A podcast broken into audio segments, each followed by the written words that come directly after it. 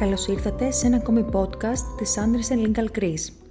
Είμαι η Ράνια Κολιούλη, συνεργάτης δικηγόρος της Anderson Legal Greece και σήμερα θα ασχοληθούμε με το νόμο 4706 του 2020 περί εταιρικής διακυβέρνησης των ανωνύμων εταιριών με μετοχές συγμένες σε ρυθμιζόμενη αγορά στην Ελλάδα.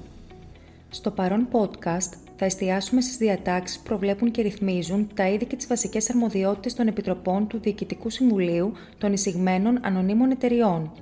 Οι επιτροπές του Διοικητικού Συμβουλίου, οι οποίες προβλέπονται από τον νόμο, είναι η Επιτροπή Αποδοχών, η Επιτροπή Υποψηφιωτήτων και η Επιτροπή Ελέγχου. Η Επιτροπή Αποδοχών προβλέπεται στο άρθρο 11 του σχετικού νόμου, είναι τουλάχιστον τριμελής, αποτελείται από μη εκτελεστικά μέλη, ενώ δύο τουλάχιστον μέλη της είναι ανεξάρτητα μη εκτελεστικά. Τα ανεξάρτητα μη εκτελεστικά μέλη θα πρέπει να είναι η πλειοψηφία της Επιτροπής. Αντικείμενό της είναι Πρώτον, η διατύπωση προτάσεων προς το Διοικητικό Συμβούλιο σχετικά με την πολιτική αποδοχών που θεσπίζεται από την εταιρεία και εγκρίνεται από τη Γενική Συνέλευση. Δεύτερον, η διατύπωση προτάσεων προς το Διοικητικό Συμβούλιο σχετικά με τις αποδοχές των προσώπων που εμπίπτουν στο πεδίο εφαρμογής της πολιτικής αποδοχών, δηλαδή των μελών του Διοικητικού Συμβουλίου, του Γενικού Διευθυντή ή του Αναπληρωτή του, των προσώπων που ορίζει το καταστατικό της εταιρείας και τις αποδοχές των λοιπόν διευθυντικών στελεχών της εταιρείας. Τρίτον, ο έλεγχος των εκάστοτε πληροφοριών που περιλαμβάνονται στο τελικό σχέδιο της ετήσιας έκθεσης αποδοχών προτού υποβληθούν προς έγκριση από τη Γενική Συνέλευση. Τα πεπραγμένα της Επιτροπής Αποδοχών και η συμμετοχή των μελών στις συνεδριάσεις της πρέπει να αποτυπώνονται στη δήλωση εταιρικής διακυβέρνησης. Η Επιτροπή Υποψηφιωτήτων προβλέπεται στο άρθρο 12 του νόμου. Η Επιτροπή αυτή θα πρέπει επίσης να είναι τουλάχιστον τριμελής, αποτελείται από μη εκτελεστικά μέλη, ενώ δύο τουλάχιστον μέλη της είναι ανεξάρτητα μη εκτελεστικά. Τα ανεξάρτητα μη εκτελεστικά μέλη, μεταξύ των οποίων και ο πρόεδρος της Επιτροπής, θα πρέπει να είναι η πλειοψηφία της Επιτροπής.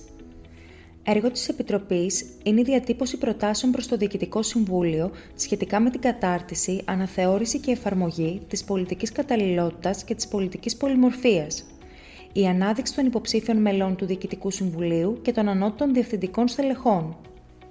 Η ανάδειξη λήψεων ως προς τις δεξιότητες που απαιτείται να έχουν τα πρόσωπα που προαναφέρθηκαν.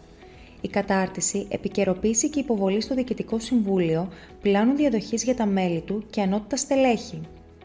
Η δημιουργία προγράμματος εισαγωγικής ενημέρωσης για τα νέα μέλη του Διοικητικού Συμβουλίου.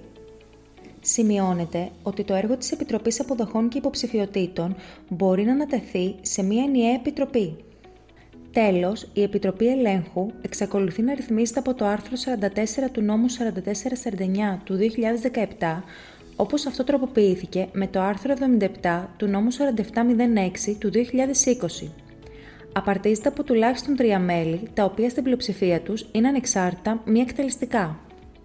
Ο πρόεδρος της Επιτροπής θα πρέπει να είναι ανεξάρτητο, μη εκτελεστικό μέλος και πρόκειται είτε για Επιτροπή του Διοικητικού Συμβουλίου της Ελεγχόμενης Οντότητας, αποτελούμενη από μη εκτελεστικά μέλη του, είτε για ανεξάρτητη επιτροπή αποτελούμενη από μη εκτελεστικά μέλη του Διοικητικού Συμβουλίου και τρίτους ανεξάρτητους συμβούλους, είτε για ανεξάρτητη επιτροπή η οποία αποτελείται αποκλειστικά από τρίτους.